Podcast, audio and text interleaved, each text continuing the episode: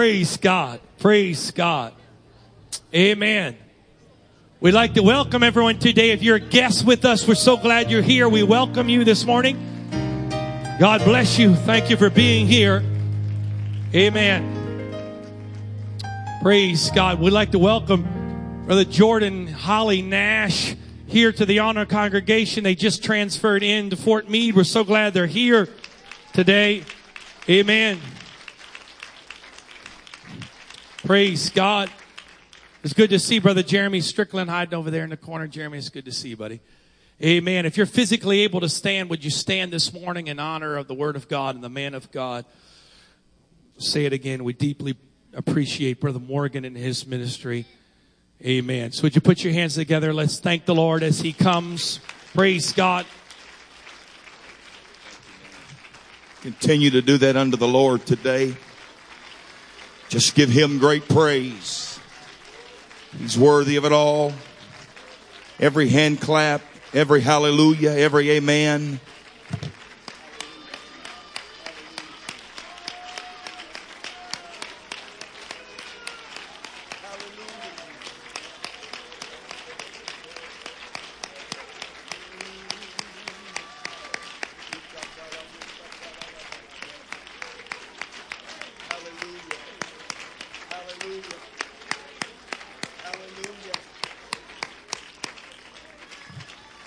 Hallelujah. Amen, amen, amen. I feel the Lord leading and helping us get to that moment where if we will sow the seed and get our visitors, our family and friends to come to the house of the Lord, uh, there's going to be a great outpouring of the Holy Ghost here. I, I really believe that. I want you to believe that. Amen. Sometimes, it, sometimes we get so focused on the battle we get so focused on winning the battle that we forget how to celebrate after it's over. Sometimes it's all about winning and so much effort, uh, so much uh, tenacity is required that when you finally cross over, you have a hard time believing that it's actually here. Amen. Acts chapter 12, uh, the Bible says that the church was praying for Peter. He was in prison threatening his life, didn't think he was ever going to be seen again. And the Bible says that they prayed continually, steadfastly for him. And then while they were praying, an angel came, a light shone, and a touch happened, and Peter was delivered. And Peter come knocking on the church's door. Are you with me this morning? Peter come knocking on the church's door and a little, little lady by the name of Rhoda come to answer. And when she looked through the peephole, she saw Peter and she went back into the prayer room and said, y'all not going to believe this. But he's at the door. And the Bible says they looked at her and says, thou art mad. Sometimes you can pray for something so long you get lost in just praying about it. Well, let's just pray about it. You have to pray about it. You have to pray about it. I'll say it again. You have to pray about it, but you also need discernment enough to know to when to get up and go answer the door. There's a knock on this church's door. We may not get past this this morning. There's a knock on this church's door and somebody keeps saying, Hey, the answer's at the door. The answer's here. Revival is here. 500's here. Whatever you want to name it, it's here. But then that attitude that says, well, we're not, we're not done praying about it yet. You're mad. You're out of your mind. So we'll, we'll keep praying about it. And the Bible says she, she had to tell him, hey, you, you guys need to get up. You need to go answer the door. Peter is there. I, I, I want to pray so fervently. I want to pray so consistently and faithfully that I get the attention of God. But then I, I want to have discernment enough to hear the knocking on the door and to know what I've been praying about has just arrived. Amen. Amen. Amen. Praise God. I believe that. I'm happy to be here this morning and to give honor to uh, leadership, uh, pastors' rights, and all of these great men of God and this great assembly. Amen. What a great group of people here today. Amen. Amen. If you have your Bibles, the book of Second Samuel, I, I, really, really uh, do not uh, preach what I'm fixing to preach without that just special um, nudge from the Holy Ghost.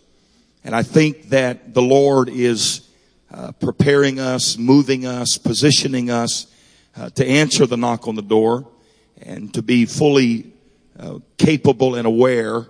I think that there are times when the Holy Ghost works on us and He looks at us. It's hard for a sick person to administer health to a sick person. Amen. Um, maybe it'll make sense before we're done here today. Second Samuel, uh, chapter number nine. And David said, is there yet, verse number one, any that is left of the house of Saul that I might show him kindness for Jonathan's sake? And there was of the house of Saul a servant whose name was Ziba. When he had called him unto David, the king said unto him, art thou Ziba? And he said, thy servant is he. And the king said, is there not yet any of the house of Saul that I might show him kindness of God unto him? And Ziba said unto the king, Jonathan hath yet a son, which is lame on his feet. And the king said unto him, where is he? And Ziba said unto the king, behold, he is in the house of Machir, the son of Ammiel in Lodebar. Then the king David, or then King David sent and fetched him out of the house of Machir the son of Ammiel from Lodebar. Now when Mephibosheth, the son of Jonathan, the son of Saul, was coming to David, he fell on his face and did reverence. And David said, Mephibosheth, and he answered, behold thy servant. And David said unto him, fear not. Would you say that with me? Fear not. Look at your neighbor and say, fear not. For I will surely show thee kindness for Jonathan thy father's sake and will restore thee all the land of Saul. I'm going to give you everything your father used to own, and thou shalt eat bread at my table continuously. I want to talk to you this morning by the help of the Holy Ghost. Delivered. Delivered, but damaged. Delivered, but damaged. I want you to help me preach today, will you? Can we lift our hands and really talk to the Lord before we're seated here and ask the blessings and the favor of God upon the remainder of this this morning. Father, we love you.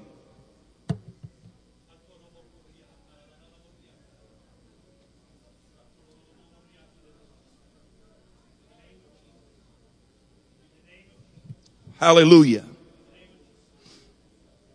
Hallelujah. Hallelujah. The blessings of the Lord. The blessings of the Lord the blessings of the Lord. The blessings of the Lord. Hallelujah. Clap your hands and give the Lord praise while you're being seated in the precious name of Jesus. Amen. I, I want to, I want to run swiftly here this morning and with your help, uh, deliver what I feel of the Holy Ghost. I, I enjoy, I thoroughly enjoy being Pentecostal. I make no excuse for being an apostolic. I am Pentecostal uh, by experience. I'm apostolic by divine design, the apostles' doctrine. I, I make no apologies of that. I believe that God has the ability to take any man and take any woman and radically and forever change and alter their lives. I do not believe that you have to come down here this morning or any time and shake my hand or join this church or say a certain prayer or light a certain candle or have somebody take you to God. I believe that when a man or a woman is tired of life as it is, they're tired of the damage of this present world. All they have to do is close their eyes just to block out this present world and lift hands that say, I surrender all unto you and just say, Father, help me today to become what you want does anybody believe that the church still has the power of repentance and change and deliverance and healing? Amen. We are not your average Pentecostal church. We believe that you can come in one way, but you also can leave another way. We believe that a man that is born in sorrow and shapen in iniquity does not have to stay there, nor live there, nor die there. That if you are truly tired of your present world, all it takes is a touch of the master's hand and everything that is wrong can be made right and everything that is broke can be fixed. Somebody that's been fixed by the Holy Ghost, help me preach this today.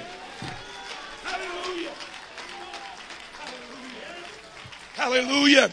There is nothing like watching the transformation power of the Holy Ghost. I have watched drug addicts and alcoholics and people whose life is messed up by this present world. I've watched them try everything this present world has to offer only to fall backwards into the pit that they're trying to dig themselves out of. I've looked at the helpless and the hopeless looks upon their face as they visit the Pentecostal people. But one moment in the presence of God and all of a sudden tears begin to roll down their cheeks and they begin to feel something that they've never felt before. And it takes a preacher or a sovereign move of the Holy Ghost to expose them to the potential of what Jesus Christ is in this present world. I've come this morning to tell you that if we get excited about anything, it ought to be the death and the burial and the resurrection of Jesus Christ. It ought to be the fact that you can repent of your sins. You can be baptized in Jesus' name and be filled with the Holy Ghost and life just gets better from that.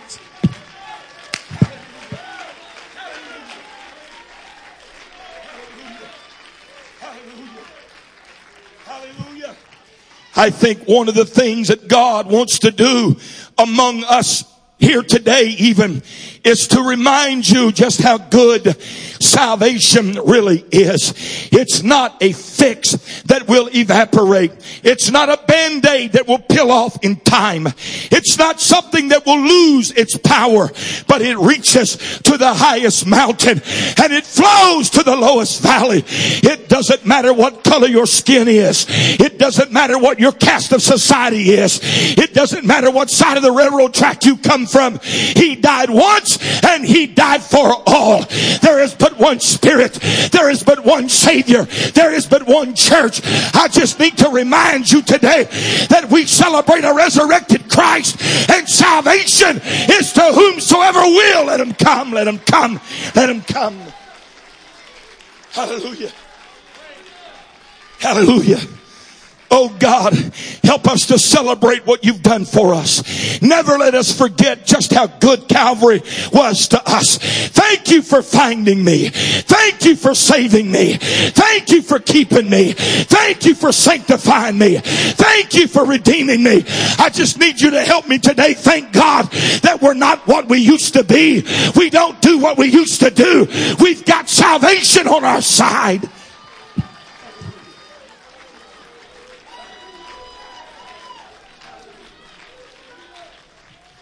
Hallelujah. Hallelujah.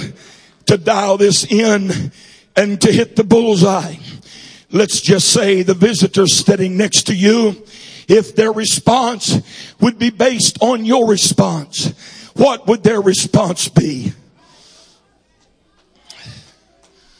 I'm preaching you the simplicity of Calvary, what it's really all about, and however you thank God for that experience. The individual, the lady or the man sitting next to you are looking around here this morning and saying, well, some believe what he's preaching, but others evidently do not.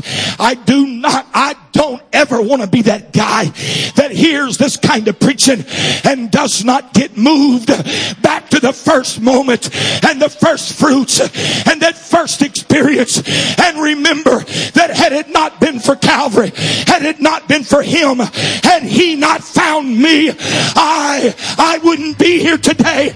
Help me congregation. Thank God for Calvary. Thank God for salvation. Hallelujah. Come on, everybody, clap your hands. Lift your voice and thank the Lord here today. Hallelujah. Hallelujah. Hallelujah. It reaches It flows. It goes. It does what nothing else can do. It's, it's not an easy believism doctrine. It's not a name it and claim it doctrine. But this thing really works. It'll take you right where you are today. It'll take you just like you are today. You don't need to get good to get God today. You just need to get God. You just need to say, I need God. Is anybody tired of living like you're living? Is anybody tired of the unrelenting pressure of this present world? I've got good news for you. You made it to the right place. You've come to the right church because surely the presence of the Lord is in this place. Hallelujah. I've heard that before. I've shook hands. I've joined churches.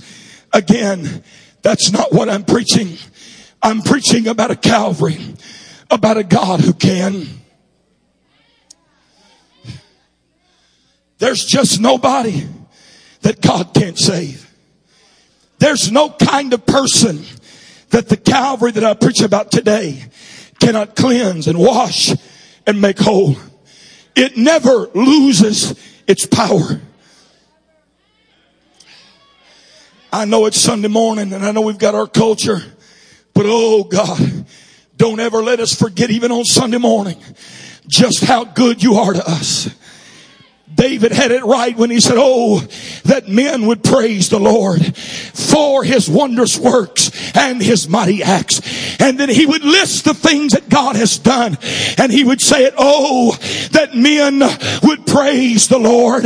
And then he said some more.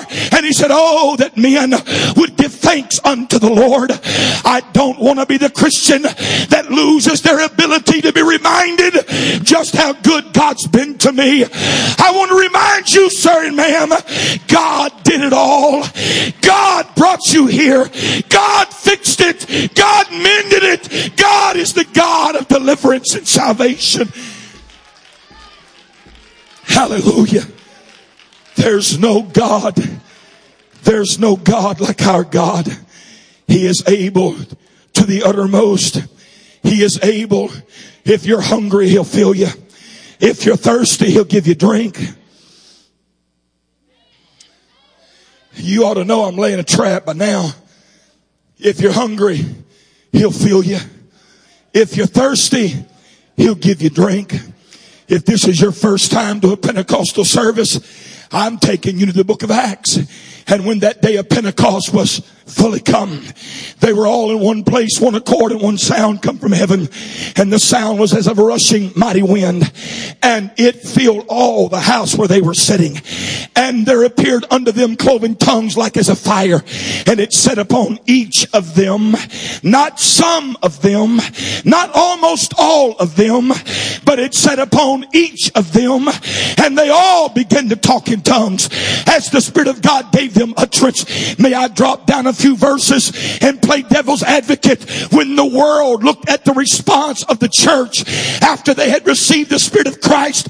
They said, you folk are out of your mind. You are drunk. You are intoxicated. Can the world lay that same charge at the church's feet in 2015? Or have we become so sophisticated? Have we become so refined? Have we become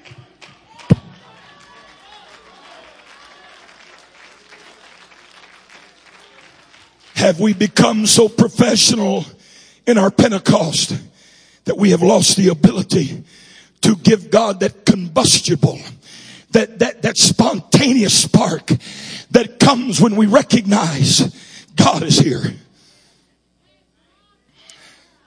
God is here. God is here.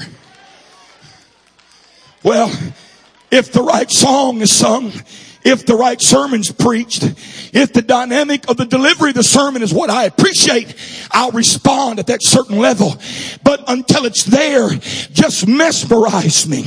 Tell me the stories like a bedtime story. No, a thousand times no. For when I think of the goodness of Jesus and all that he's done for me, my soul cries out, Where's the kind of church? Where is the kind of church that the soul of the church starts talking? Let the soul of this church be heard in every corner, down every road, every skid row, every alcoholic. Let them hear the church's thunder this morning that God is here. The glory of the house is filled by the God of the house.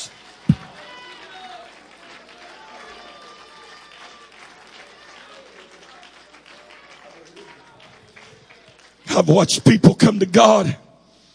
I've watched people come to God so broke. And I know I'm preaching the choir up here, but I've watched them come so broke. I've watched them come so messed up.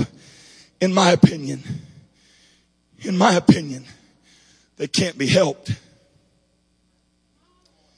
They're just unfixable. Marriage is out of control. They've already given up on it kids all jacked up. There's so much damage done psychology or psychological. It's, it's just not fixable. That was my opinion. And when you prayed for them, you prayed for them like it was duty. I'll be real if you will. You just prayed for them because it was more duty than it was anything else. But oh, they got a hold of God. They were for real. They meant it when they said, forgive me. I'm just going to close my eyes and preach to me today. They meant it when they said, Father, forgive me. They meant it when they said, I need you in my life. They meant it when they said, help me because I've lost the ability to help myself. And I've watched God take those individuals and remold their life and fix their worlds. And they are some of the greatest Christians on this side of heaven. Can anybody testify that Calvary works? It doesn't work some of the times. It works all the time. It doesn't work on just some folk. It works on all folk. You ought to be clapping your hands. You ought to be throwing a fist up saying, come on, preacher. Let the world know that the hope of the church is still in the church. Let the world know that Jesus is still the answer.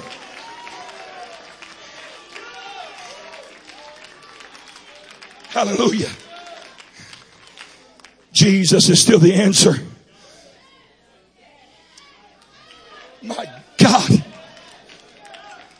I wish I could go to the nation's capital and grab the right microphone and get the right platform because I would preach failure is never final. I would tell the world failures are never final unless you quit. It doesn't matter how hard you get knocked down. It's when you lose the ability to get up that you lose. Some of you sitting out here today thinking, oh, I want to believe. I wished I could believe. It works. I'm just going to tell you to fix it all.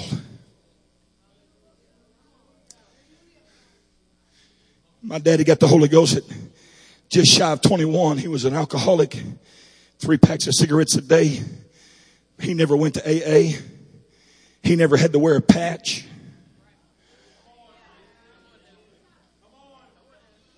He never got one button that said, I am an alcoholic. I'll always be an alcoholic. Not one time. He just made his way down to an altar and the Holy Ghost fixed him. No buttons, no ribbons. The Holy Ghost just said, I'll take care of that. And he hadn't had a drink since. He's not craved a cigarette since. I wonder how that testimony resonates with your testimony.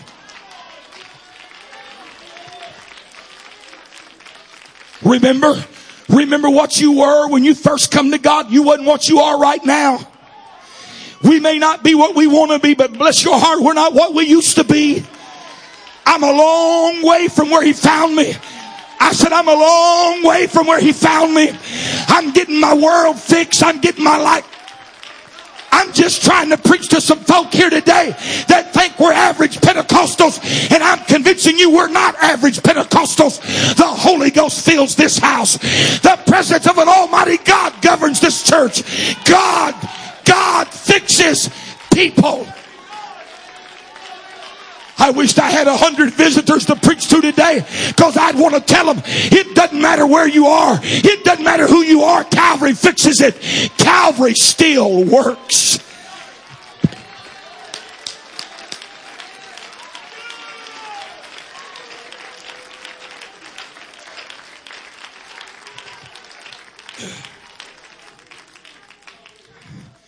It is finished.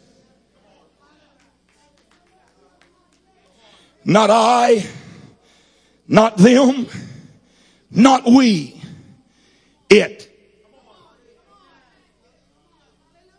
Got to get it. It. It's finished.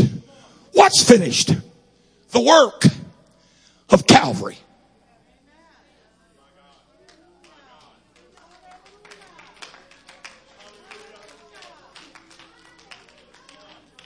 Tell me, sir, what's the work of Calvary? Well, when they took that spear and they put it in my side, out of my side came my bride. Just like the first Adam got his bride. So the typology of the two Adams are the same. The first one got his bride from his side and so did Jesus Christ get his bride. And if you are going to make the rapture, and if you are going to be the bride of Jesus Christ, you can't come any other way and him be the husbandman. You gotta have blood and water applied to your life or you're not, you are not in the bride. You are not Help me, congregation. You are not in the church if you don't come to the side. You ought to look at your neighbor and say, right now, get ready because you're fixing to get a chance to come to the side. Don't get uncomfortable with that. That's blood and water. That's where the church was born. Salvation for anybody. They tied his hands, stretched that back as tight as they get it, and they took that cat of nine tails, that whip, and they began to beat his body save one. He ended up with 39 stripes, 39 lashes, each at the end there having tentacles that wrapped around his body when they were done with him. Some theologians say his insides, his entrails were exposed because there was no more flesh on the back of his body. And he reared his head and said, by my stripes, you are healed. I'm going to show you what's finished salvation come out of his side. Healing come from his back. And if you're broke spiritually, he fixed that. And if you are broke physically, he fixed that. He can take your soul and change it. He can take the sickness of your body and heal it at a moment's notice. Oh yes, he can. He's still in the healing business. It doesn't matter if you got a tumor. It doesn't matter if you got high blood pressure. It doesn't matter if you got back problems. It just doesn't matter to God. He said, I fixed it all. By my stripes, you, you don't have to get quiet with me preaching on healing. I said, my God is a healer. He can heal anything. He can fix anything.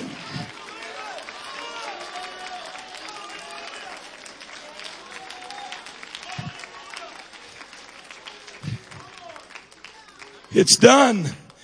And when I look back from that statement, I see blood and water coming from his side, and I see a whip, and I see entrails, and I see a bloody, gruesome sight that summed up by saying, because of this, you don't no longer have sickness. I am the God. I am the great physician. But it wasn't just the cross. It was finished. It wasn't just the whipping post. They took a crown of thorns always gets quiet when I get here. They took a crown of thorns and shoved it on his brow. How come we preach all about the stripes and the spear, but nobody wants to talk about the thorns? I'm going to tell you, he's not just God that saves a soul, and he's not just God that heals the body, but he's a God that fixes the mind.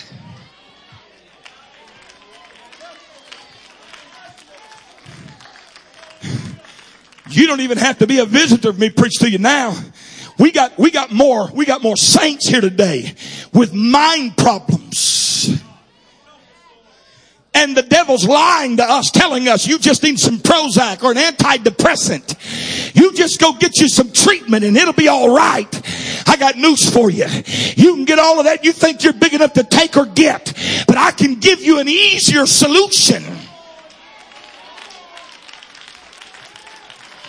It is finished. If you're broke physically, I can fix it. If you're broke spiritually, I can fix it. If your body's ravaged by disease, I can fix it. If your mind is overcome with anxiety,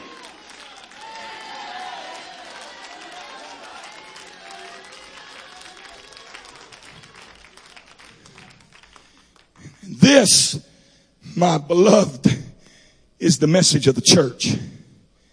And this is what we don't have trouble preaching. And this is what God's people respond to. But may I present to you a little different glimpse of a life after Calvary. And this is where the saints always get quiet and they start trying to minimize their physical frames slide in behind the people in front of them and don't want to meet the preacher's eyes because just as powerful as his deliverance is, just as glorious as God's ability to save a soul is, how about the people that God saves that are here today? But because of the effect of life on you, you think you're damaged. See, delivered people can go to heaven, but delivered people can be damaged people.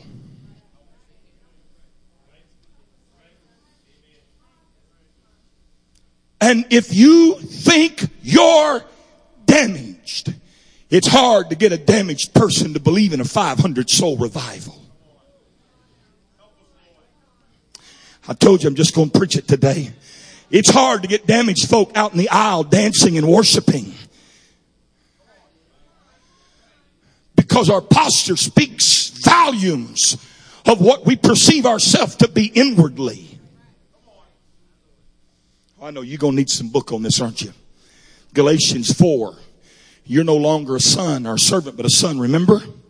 He said, but because you're sons, when you were, when you were converted into sonship, you brought with you. Look at your neighbor and say, you brought it with you. You brought with you your beggarly elements. Look up here at me. You brought with you your beggarly elements. You drug into the church what happened to you as a child. You drug into the church your, your thinking, your mindset, your paradigms. And there is the greatest battlefield in the church, not of the church. Are you with me? Come on down to the altar. Let me pray for you. Boom. God helps us. God starts rearranging our lives. We go down in water and get baptized. We come up a new man. We come up talking in tongues. The preacher said, old things are passed away. All things are made new. And we think everything is fixed. And then you have a flashback to what happened to you when you were a little baby or a child or in a marriage or in a relationship or the preacher hurt you or somebody you trusted hurt you. And now you've learned to come to church and manage the damage.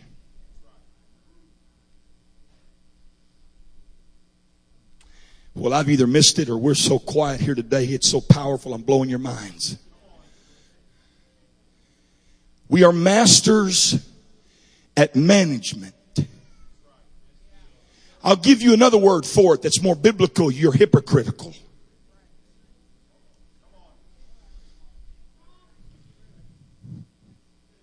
Oh, you'll jump up with me and say God can fix anybody. But while you're sitting down, you say, except me. Oh, preacher, he can save anybody from alcohol. But what about the effects that alcohol took on your mind?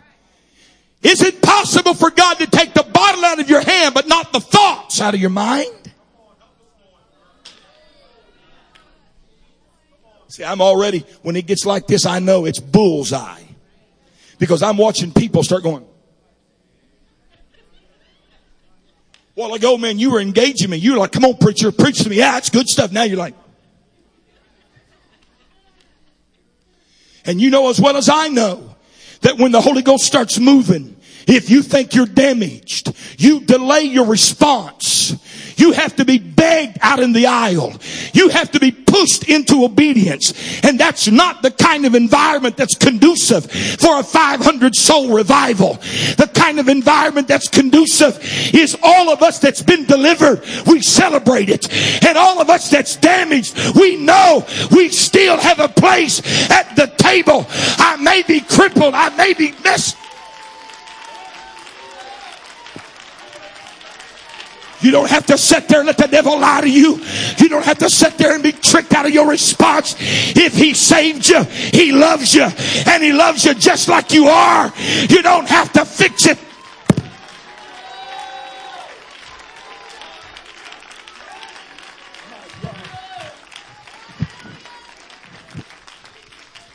Is there a table anywhere in this building? Hey, you know what? I want that table right there in the very back against the wall. Throw everything off.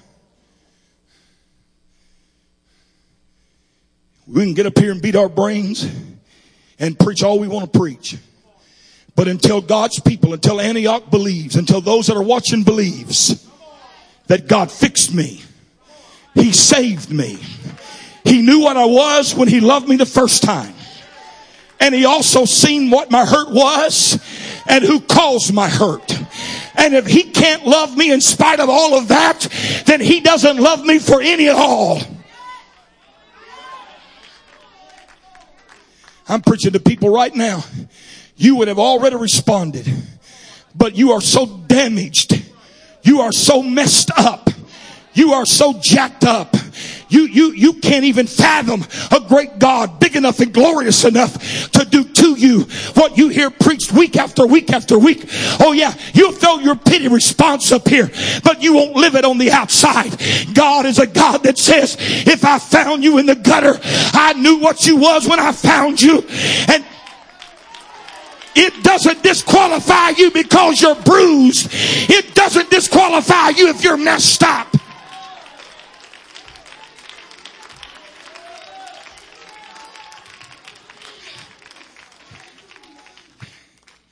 We got Pentecostal young ladies out here today.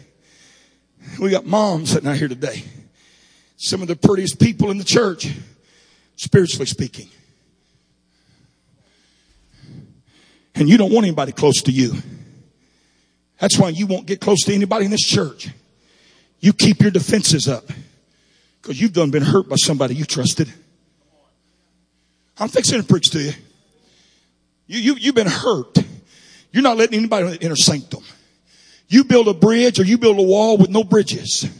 You keep yourself safe. I'll throw my hand up and shout amen about God delivering but I will not get involved at the level that's required of me because it causes me to have to let down my barriers and let down my walls. If you knew what they did to me, you would understand why I am so distrustful. I understand that. I, I get it. I'm preaching to ladies that have been raped and molested by uncles and dads and grandpas and family. Don't get quiet now because this is a reality in the apostolic church. We got molested and molesters here today. And see, here's what we do. Uh, here we go. Here's what we do when we start getting real in Pentecost. We get quiet. We start trying to put the squeeze on the preacher because God forbid we ever get real.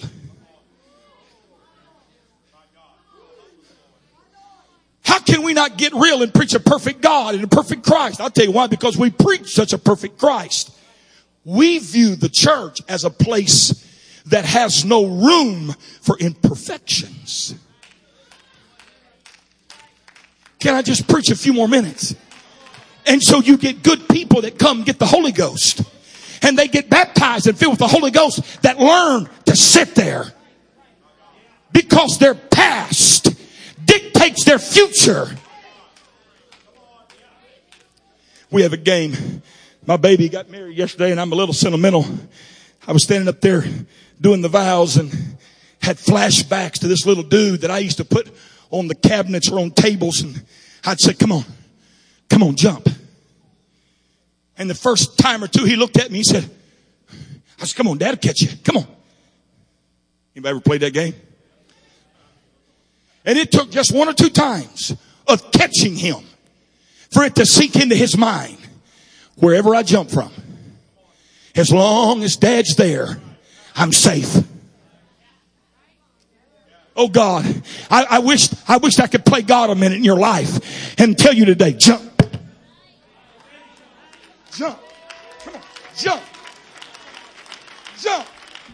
But the reason you won't jump is you jumped a few times and something you trusted in was not there to catch you.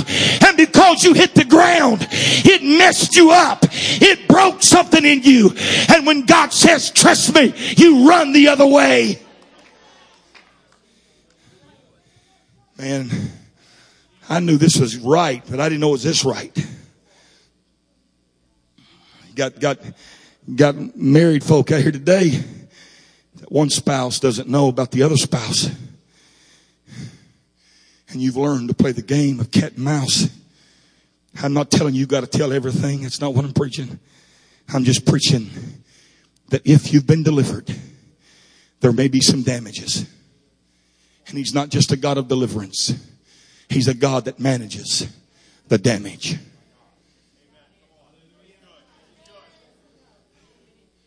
I was preaching one time and she's still in the church and she's probably watching today. But this little gal walked in and uh, she had bandages on her wrist. And I got to preaching about a God that loves and a God that cares. And she come down that center aisle and prayed her through the Holy Ghost and Naomi was born again of the water and spirit, baptized her in Jesus' name. She's still in the church today. But when she came in, she tried to commit suicide several times. This is her last attempt. And the hardest thing for me as a pastor to get Naomi to do was trust. You got women out here today that have married and don't trust their spouse. Not because of something that he did, but just something that they did that he has to pay the price for. And when you try to break that wall down to manage it, they won't let you in because there again, you're asking me to trust and that's what got me into the circumstance in the first place.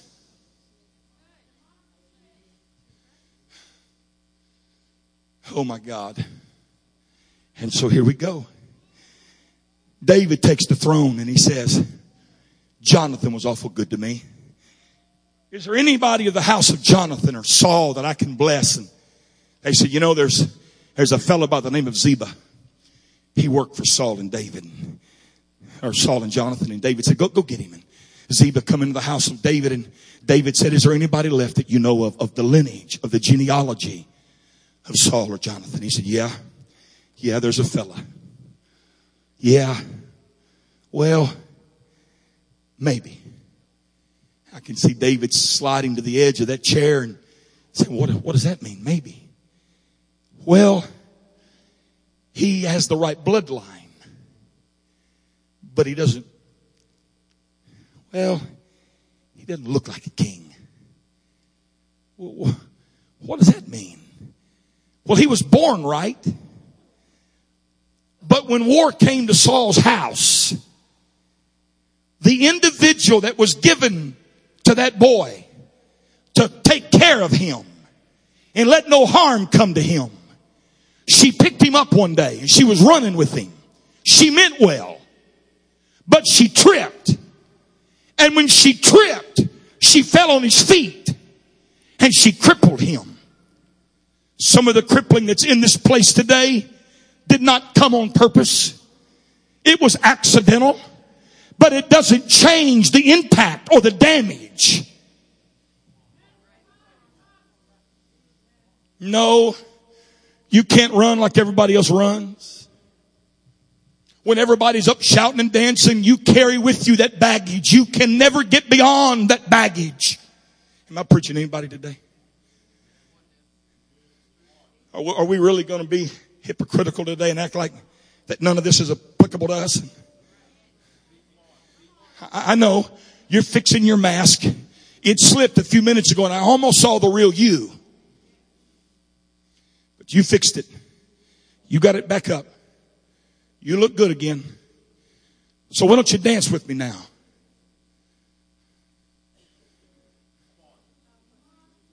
Because you know you can't. So those are the people that pick fights in churches. Those are the people that become contentious in the church because they're learning how to manage the damage. And these are some good people that are misunderstood often because the distrust didn't come on purpose. It came by accident. But it doesn't change the fact that when everybody else is playing ball, you couldn't run the bases. And when everybody else is building doll houses and playing Barbie dolls, you couldn't move like they could move. And that is the spirit that baptizes our congregations because we have mastered the art of preaching deliverance. But we forgot the other element of the church. And that is that God always has a place at the same table. Okay. Okay. Okay. Here we go. Let, let me, let me do it this way. And so God sends, God sends a message out and he says, hey, can I have some chairs? Can I help me somebody? We're just going to tear everything up today. Here, yeah, give me, give me four chairs, two on that side and two on this side. Are you with me?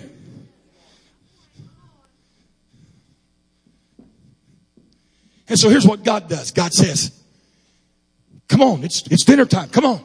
You. Come on, man. Join me. A little more excited than that. I mean, you're eating at my table. My Lord. Didn't he look good? That's a king's kid right there. Look, I mean, look at that fine specimen of a man. Look at that. Woo! But then the Lord looks at the guy sitting next to him and says, okay, come on. And he, hang on, hang on, hang on. He wants to get up. But when he tries to get up, he's reminded his feet don't work right and a few times of trying to get involved and exposing the wounds teach us you're better to lie about them.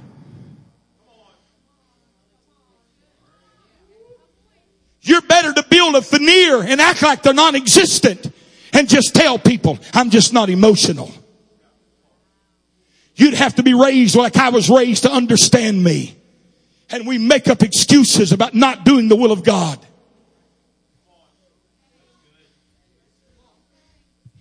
You can pray until you're blue in the face.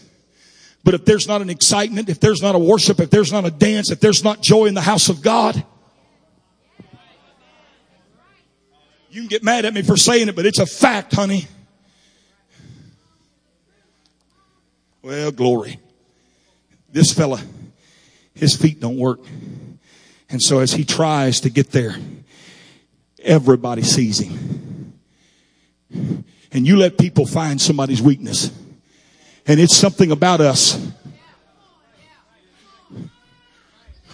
The further we get away from them, because nobody wants to be around people that's damaged. Yeah. So here's what David did. He said, you mean to tell me he can't get here? And they said, that's right. He's wounded. He lives in the land of no bread. He lives as a beggar. And David said to Ziba, you go down there and you fetch him.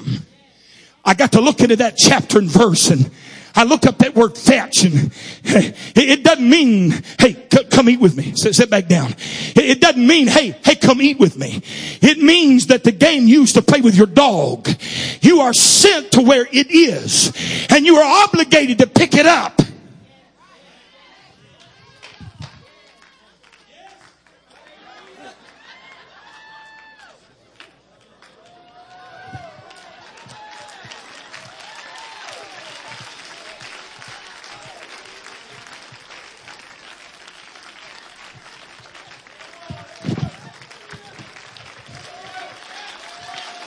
You really think God's going to leave you where He found you? Do you really think God is not capable of taking care?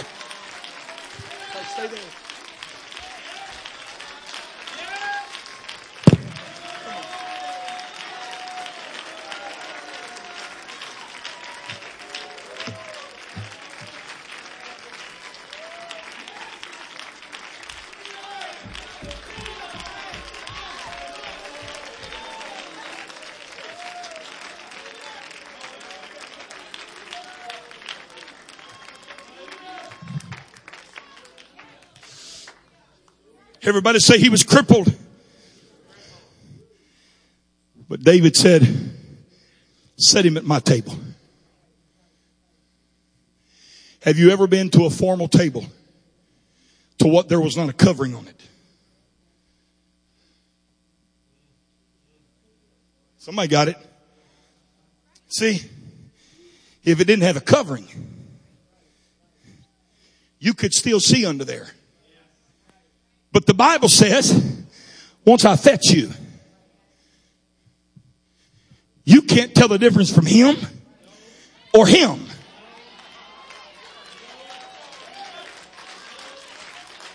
I know you've gotten used to using your excuse not to dance, not to get involved and not to believe. And this takes away all of our flimsy excuses because when God issues a decree, it's revival time. It's the season of your church. He makes a way for the healthy and the unhealthy.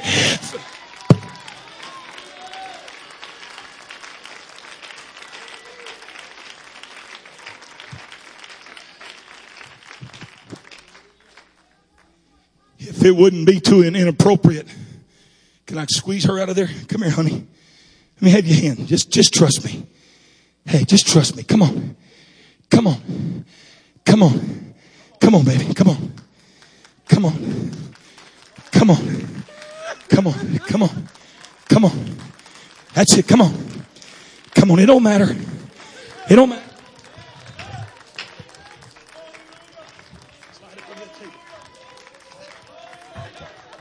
Welcome. Welcome to the table. Welcome to the table. Who else? Who else? Who else is crippled and can't get here on your own? But you want God's help. You want.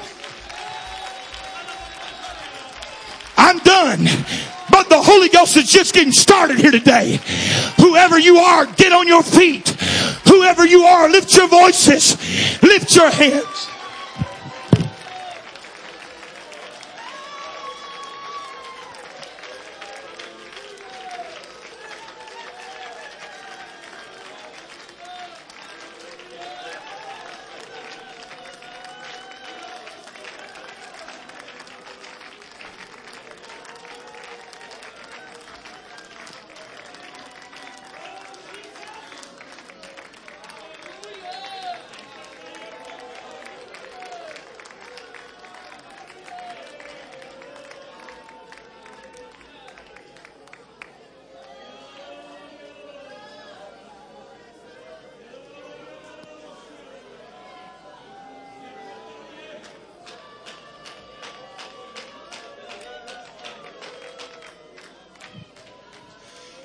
Here's the reality of the moment. The reality of the moment, it's not the ones I'm preaching to that's so visible.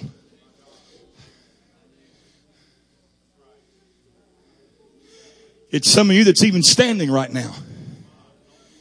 But you've learned how to play the game. That's why you stood. Because with you standing, you send the message, I'm okay. But that's a lie and you know it.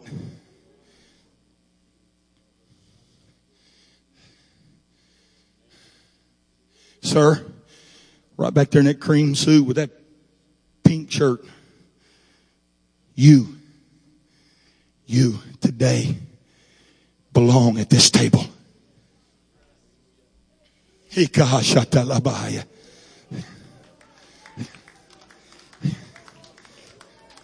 Go get him, Pastor. Go fetch him. Go fetch him.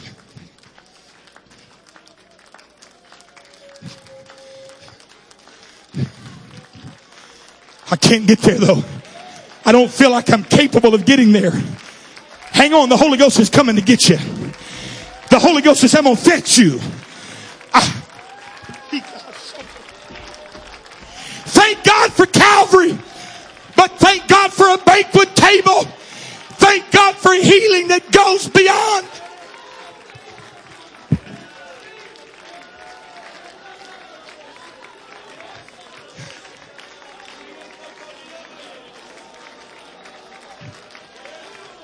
Come on. Way back there in the back. Right back there in the back. Mother, you're wringing your hands. You. Come on. Come on. When you preachers go fetch her. When you preachers go fetch her.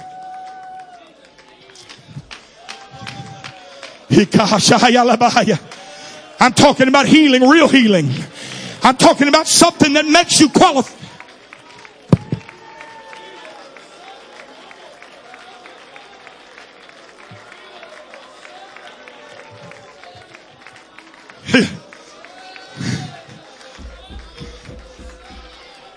There's a move of the Holy Ghost here right now. There's a sovereign work of the Holy Ghost here right now.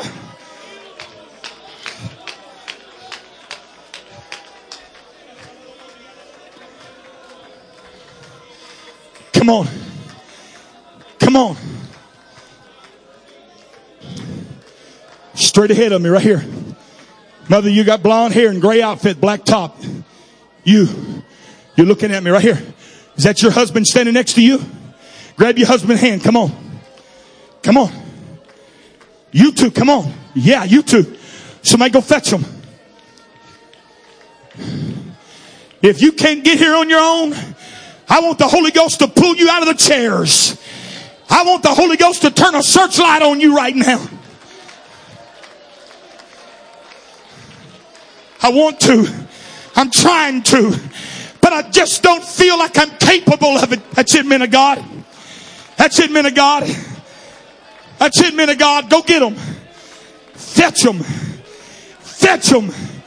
If they can't get here on their own, fetch them.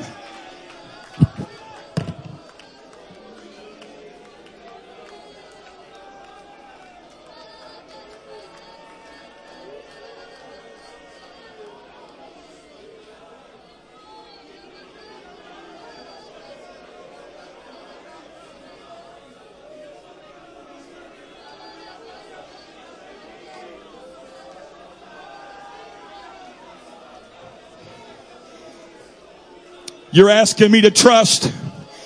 And that's what got me here in the first place. You're asking me to expose the hurt. You're asking me to expose the wound again. I know that. I understand that. But I gotta tell you that God is in this house today to do more than just save your soul. He's a God that can fix the hurts. He's a God that can take the crippling of life and make a place at His table for you. Come on, brothers and sisters. Fetch.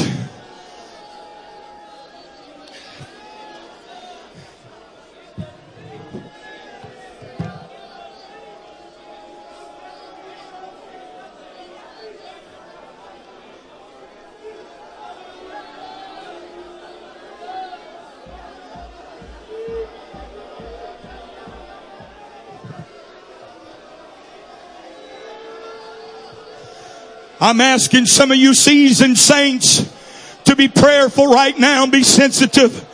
But if God lays somebody on your heart, go get them. Please don't embarrass somebody. Don't hurt them worse. But go get them if God deals with you about them. This is an altar for the crippled. This is an altar for the wounded. This is an altar calling like others.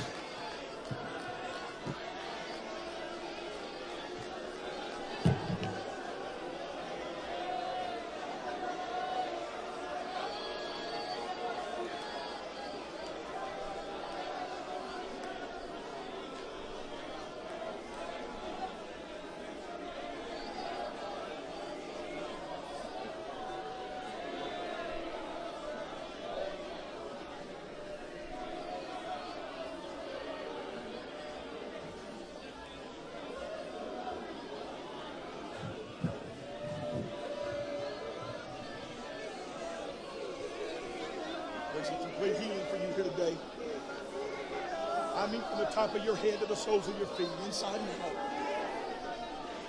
The very thing that you think disqualifies you really is the qualifier.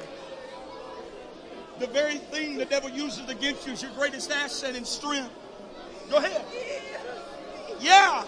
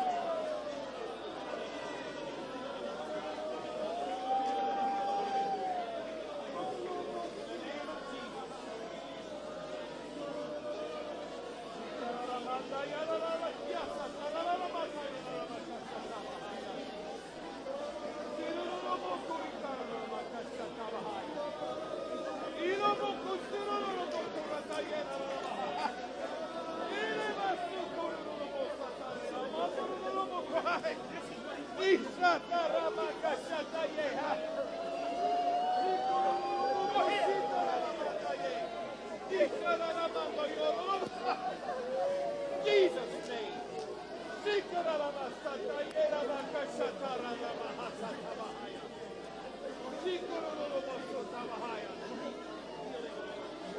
healing.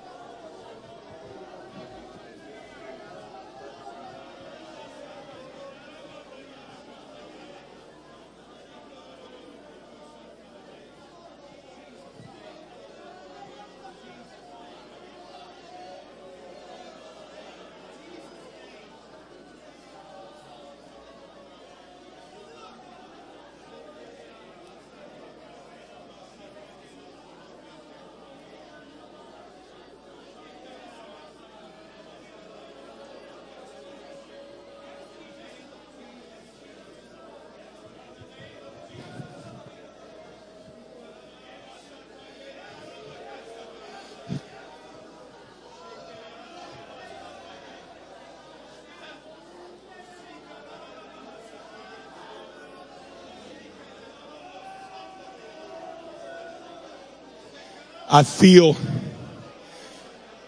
I feel so mandated today to have an altar call. And I know we've already had one, but I want everybody from the front to the back to listen to me. You cannot miss moments like this. You must not miss moments like this.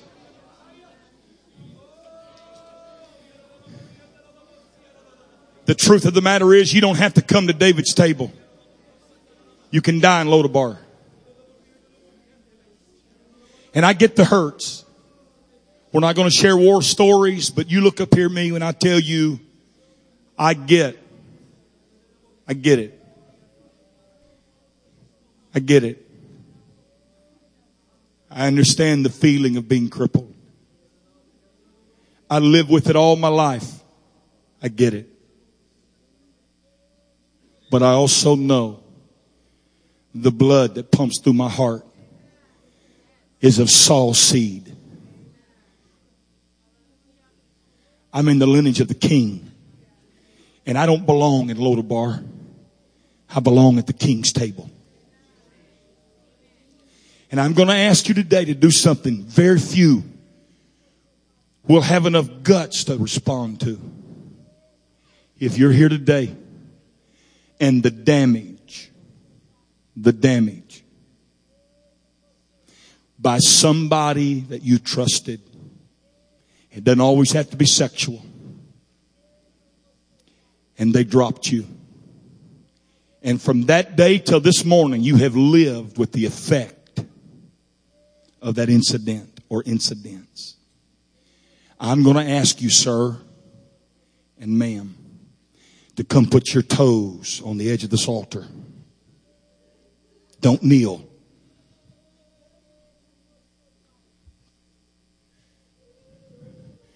And see, this is where most people learn to hide.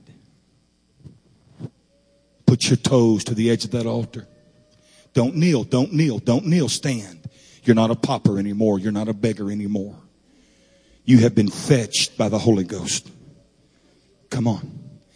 If there's no room, come around to the sides.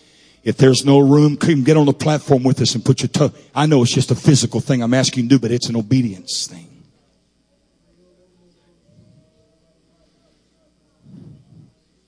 Please, please, if you're here today and you've been crippled, please don't sit there. Please look up here. Let me beg you today.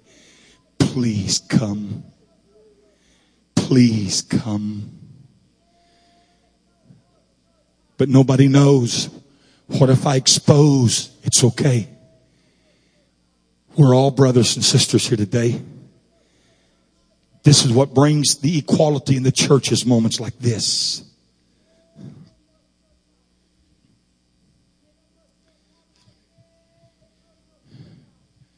Pastor, in my opinion, it's impossible to do the will of God at the level God wants us to do and have this much hurt. And I think that that's part of your gifting to this body is the ability to zero in on that level and minister at that level.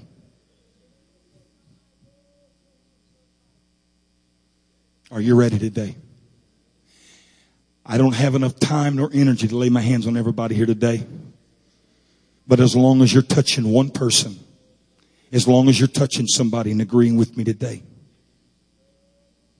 there's fixing to be a mass healing here today. Matter of fact, it's going to be the greatest day of healing this church has ever had.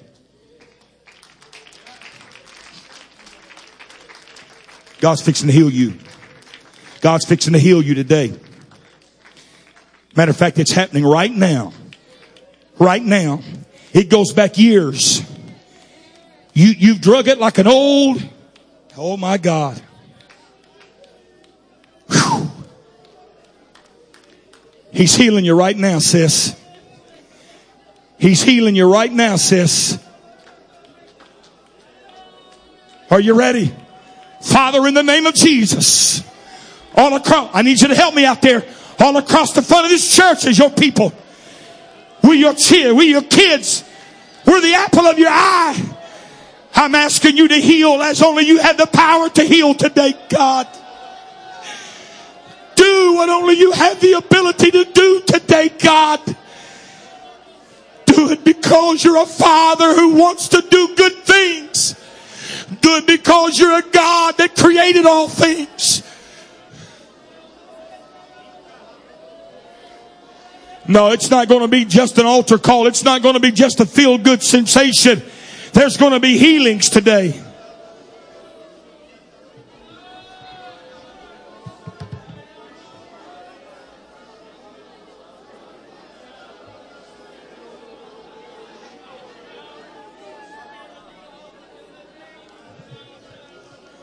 Men of God, as you feel led of the Holy Ghost, make your way through this altar.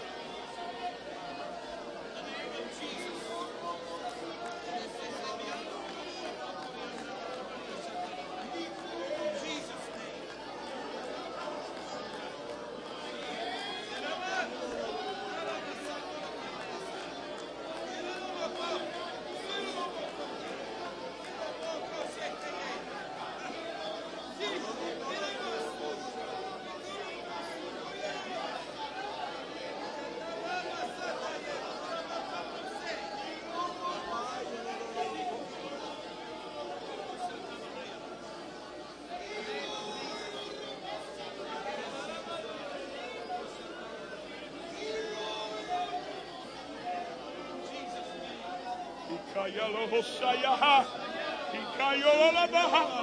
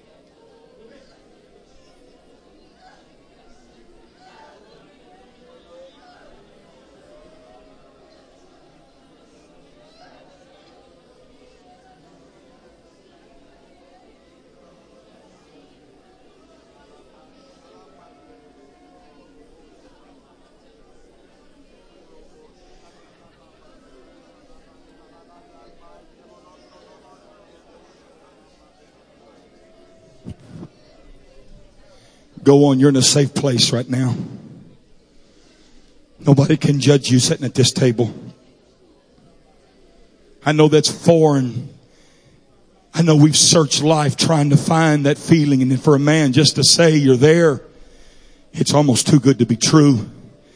But hear me, sir, ma'am, when I tell you you're in a safe place right now. You're in a safe place right now. It's okay to trust. Jump. Jump. He'll catch you. Jump. He'll catch you. Jump. Close your eyes and risk all. Because God is going to catch you. God is going to be there. God is going to fetch you. God is going to bring you to a table. And when you're at his table, there is no place for judgment, criticism, ridicule. Would you lift your hands with me all across the front of this place? And can we just thank God we're in a safe place?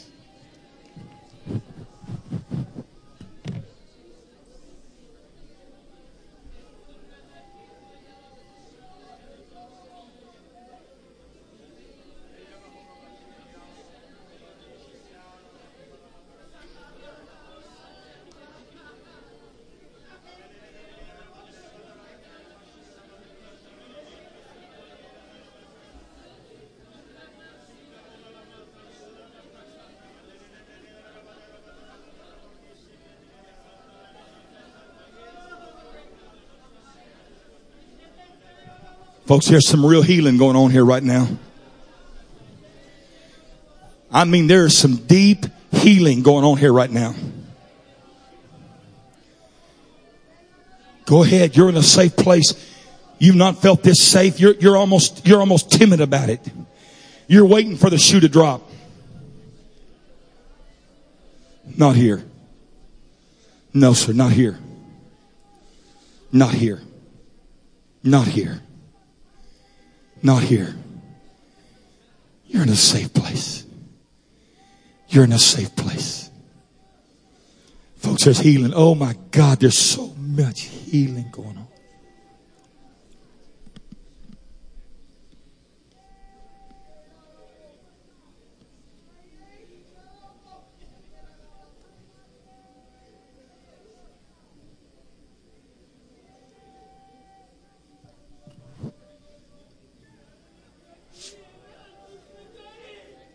Were you singing It Reaches to the Highest Mountain? Were you singing that earlier? Let's do that. Um, were you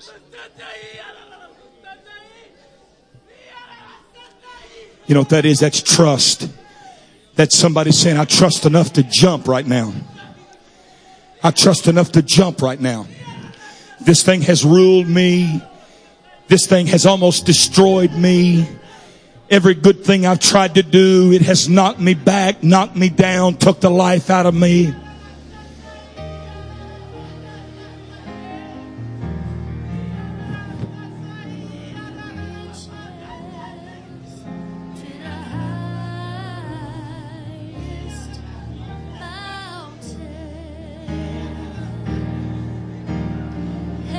And it flows to the lowest valley. Go ahead.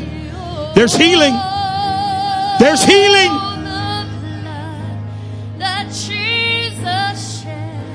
There's healing. It's here. It's all across this building. It will never, never lose. Let this be the anthem of this church. It reaches. to the highest mountain, And it flows to the low